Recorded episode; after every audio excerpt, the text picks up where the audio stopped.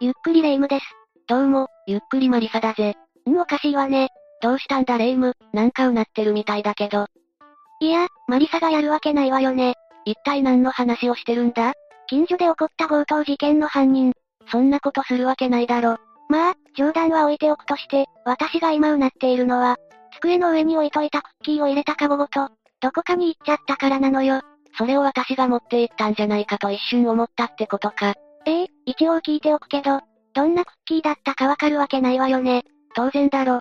私は今日初めてこの部屋に入ったんだから、チョコチップなのか、プレーンか、あるいはイチゴ味かもしれないけど、今言ってくれた3種類の中に、私が入れておいたクッキーはないわね。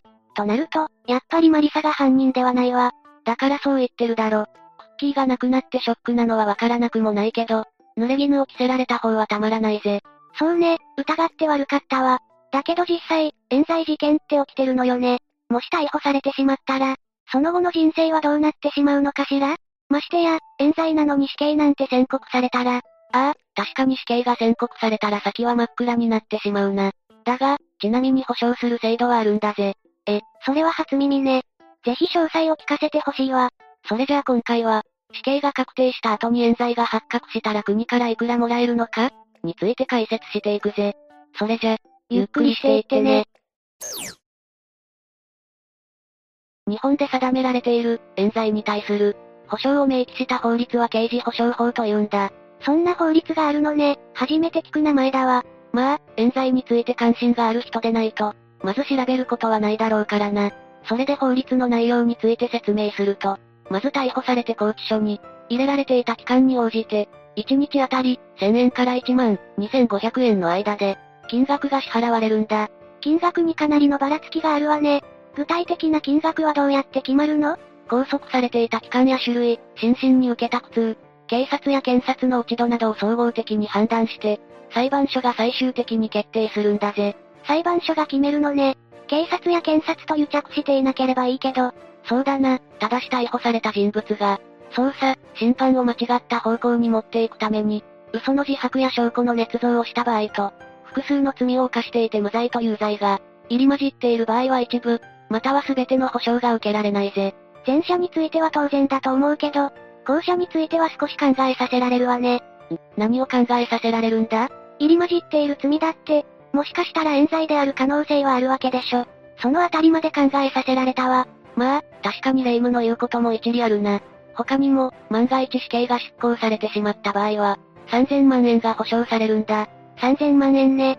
決して安くはないけど、人の命が絡んでいると思うとやりきれないわ。あと、冤罪で死刑が執行されてしまったことによる、経済上の損失が認められた場合は、損失額にさっき言った3000万円を、合計した金額が保証の全額となるぜ。上乗せされる可能性もあるのね。本来であれば、お金で同行できる、レベルの話ではないと思うけど。そうだな。あと死刑とまではいかなくても、冤罪で罰金や都賀料を支払ってしまった場合は、その金額に加えて利子3%を加えた金額が支払われるんだ。その都賀料っていうのは罰金とは違うの？都賀料とは、罰金よりも金額が低い罰則金のことだ。刑法上では1000円以上1万円以下を都賀料、1万円以上を罰金と呼んでるんだ。金額が違うのね。具体的にはどんなことをしたら支払わなければならないの？公然わいせつ罪や侮辱罪、暴行罪などを、犯すと支払いを命じられる可能性があるぜ。まあ、そもそも犯罪を行わない方がいいのは当然だけどね。で、ここまではお金について説明してくれたけど、お金以外のもの、例えばスマホとかを、取り上げられていたりしたら、それについての保証はないの？お金以外の没収されたものについては、処分されていなければそのまま返却され、処分されている場合は、没収当時の、金額を支払うという形で保証が行われるんだ。物に対する保証もきちんとされるのね。だけど、いくら法律が整備されていても、当の本人に伝わらなければ意味ないんじゃないの？そのあたりは心配ないぞレイム。被告人に無罪判決が出た場合、裁判所は、今解説している、刑事保障法について被告人に説明する義務があるんだ。もしそれを怠った場合、国へ損害賠償を請求することが認められるんだぜ。きちんと伝える義務があるのね。だけど実際に保証が行われた事件はあるの？確かに制度があっても運用されていなければ意味がないな。よし、ここからは実際に起こった、死刑冤罪事件について解説していくぜ。まずは山中事件だ。一体どんな事件なの？山中事件は、1972年7月26日に、現在の石川県加賀市山中温泉で、白骨化した遺体が発見された事件だぜ。温泉で遺体が発見されるって、まるで推理小説みたいね。確かに小説やドラマでありそうなシチュエーションだが、今から解説するのはフィクションではなく現実なんだ。白骨化した遺体は、同年5月11日から行方不明になっていた。24歳の男性であることが判明した。2ヶ月前から行方不明になっていたのね。その後、被害者と金銭トラブルがあった男性 A が逮捕され、さらに A の証言により主犯と言われた男性 B も御用となったんだ。だが A は、犯行を認めたものの B は一貫して認めず、その状態のまま同年10月27日に、金沢地裁から死刑が宣告されたんだぜ。死刑宣告まではかなり短い期間で行われているわね。ああ、その後 B は控訴したものの、1982年1月19日名古屋地裁に帰却されたんだ。だが、それから7年半後の1989年6月22日、最高裁は検察が証拠とした証言に疑問を持つことになるんだ。一体どんな疑問を持ったの？検察が主張の根拠としていた A の証言と、実際に被害者が置かれていた状況が、あまりにも食い違っていたんだ。だから検察の調査に問題があったのではないかと思われたのね。ああ、その結果最高裁は名古屋地裁に判決を差し戻し、1990年7月27日に無罪判決が確定した。事件発生から15年過ぎてしまったわね。それで、この後はどうなったの？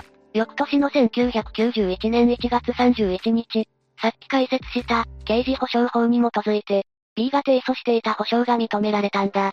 ただし A に下された強盗殺人未遂の罪については認められたため、一部は差し引かれており、最終的に支払われたのは3031万5千円となったぜ。大きな金額のようにも思えるけど、15年間人生がダメになったかと思うと、とても納得できないでしょうね。ああ、だが冤罪被害者の中には今の事件の約3倍、約45年間にわたって拘束されてしまった人もいるんだぜ。その人が受けた判決は死刑ではなく、無期懲役なんだが、解説してもいいか？人生100年時代と言われるけど、45年間ってその半分を奪われているじゃない。事件を風化させないためにもぜひ解説してほしいわ。次は深川事件について解説していくぜ。一体どんな事件なの ?1967 年8月30日に茨城県で発生した、62歳で一人暮らしの男性が絞め殺された事件だぜ。現場には荒らされた形跡があり、被害者が個人で金貸しを行っていたのもあったのか、愛用していた白い財布がなくなっていたんだ。金貸しだからお金を持っているだろう、と思って狙われたのかもしれないわね。警察の調べで、男性の死亡推定時刻は、8月28日の午後7時から11時頃であると判明し、20時頃に現場付近を不審な二人組の男が、徘徊しているのが目撃されていたことも判明したぜ。そして発生から2ヶ月後の同年10月23日、すでに別件で逮捕されていた男二人が、深川事件の容疑者としても逮捕されたんだ。容疑者は別件で逮捕されていたのね。その後、同年12月28日に、深川事件の容疑者として起訴されたんだぜ。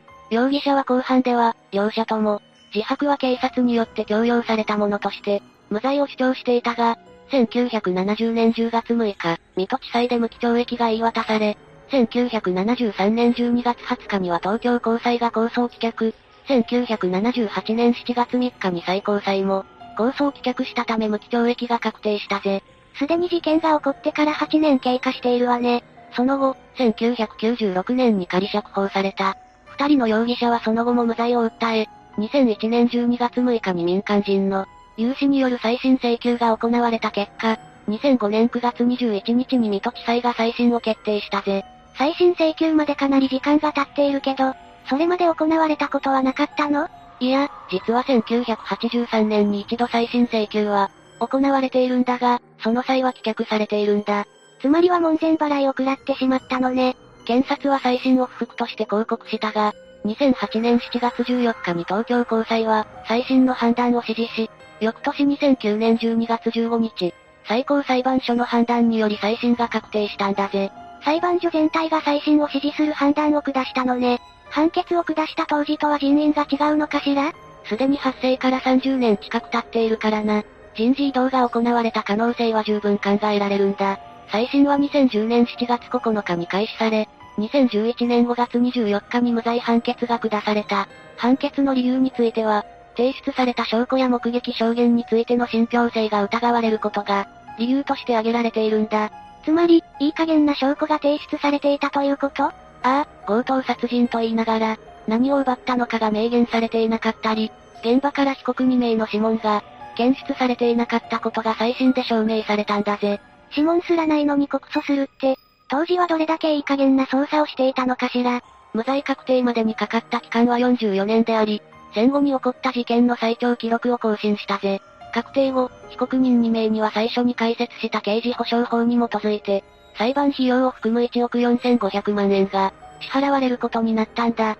金額はどのようにして算出されたの ?1 日あたりの最高金額である、12,500円に1年の日数である365日をかけ、さらにそれが29年続いたことから算出されたんだぜ。山中事件といい、保証の金額は大きいけど、失った時間はそれ以上だと思うわ。それで、無罪が確定した後、元被告の二人はどうしているの？二人とも冤罪防止のための活動を、行っているほか、一人は茨城県と国に対して、2012年12月12日に国家賠償法に、基づいた損害賠償請求を行ったんだ。今名前が出てきた国家賠償法。っていうのはどういう法律なの？公務員の業務や公共物の設置、管理がきちんとされなかったことにより損害を受けた場合、国や公共団体、あるいは管理会社などが、損害を賠償することが書かれた法律だぜ。今回の場合、公務員である警察と、検察官の仕事が適切に行われなかったことにより、冤罪が生まれてしまったことに対する賠償請求となるな。ちなみに刑事保障法の解説時に少し触れたが、裁判所が刑事保障法を告知しなかった場合に行える、国に対しての賠償請求も同法に基づいているんだ。なるほど、つまり賠償の内容が違うのね。それで判決はどうなったの？?2019 年5月に警察と検察の違法性が認められ、2021年9月13日に判決が確定、茨城県と国に7400万円の支払いが命じられた。刑事保障法に続いて大きな金額が出てきたけど、判決の内容が冤罪という問題の、根深さを物語っているようにも思えるわ。確かにそういう見方もあるな。なら次は記録が残っている死刑冤罪事件の中で、最も保証額が大きかった事件を解説するぜ。お金で解決できるような話ではないけどな。え？え聞かせてくれるかしら？該当するのは、1954年3月10日に静岡県島田市で、当時6歳だった女子児童が行方不明になり、3日後に遺体で発見された島田事件だぜ。小さな女の子の命が奪われたのね。調査を開始した島田警察署は、当初被疑者を特定できなかった。だが同年5月24日、岐阜県内で職務質問した。被告人を拘束し、そのまま強制連行したんだぜ。どうして被告人は強制連行されてしまったの？いくら警察でも根拠なく逮捕することはできないはずでしょ？実は、被告には軽度の知的障害と精神障害があり、さらに2度窃盗を行って少年院や刑務所に、服役していた、つまり前科持ちだったんだ。確かに疑わしいと思えたのかもしれないけど、それだけの理由で逮捕できるものなの？いや、どうやらさっき解説した深川事件と同様、別件で逮捕した後に島田事件についても、取り調べを行ったようだ。その後、1954年7月2日に初公判が行われたが、ここで被告は、警察官に拷問され、虚偽の調書を作られた、と無罪を主張したんだ。だけど被告には精神障害や知的障害があるんでしょ。そのあたりは考慮されなかったの？裁判中、裁判官は被告の精神鑑定を、医師に依頼していたようだが、結果は知的障害は確かに認められるが、刑事責任は問えるというものだったんだ。そして1958年5月23日、静岡地裁は赤堀に死刑判決を下し、1960年12月5日、最高裁判所が、被告の上告を退けたため、確定してしまったんだ。とうとう判決が言い渡されてしまったのね。その後、被告は何度も再審を申し立てたものの、すべて却下された。しかし4回目の再審申し立てが行われた際、1983年5月23日に東京高裁が、審理を静岡地裁に差し戻す決定を下したんだ。どうしてこの時は東京高裁が、差し戻す決定を下したのかしら？この時、弁護側が提出した、新たな証拠がこれまでの判決で根拠となっていた。被害者の傷についてまとめられた。鑑定結果を覆すものであったことが理由であるとしているぜ。決定を受けて静岡地裁は、1986年5月30日に、これまでの審議について信憑性が疑われると、再審と死刑停止の判断を下したんだ。検察が抗告してきそうだけど、今回は行われなかったの？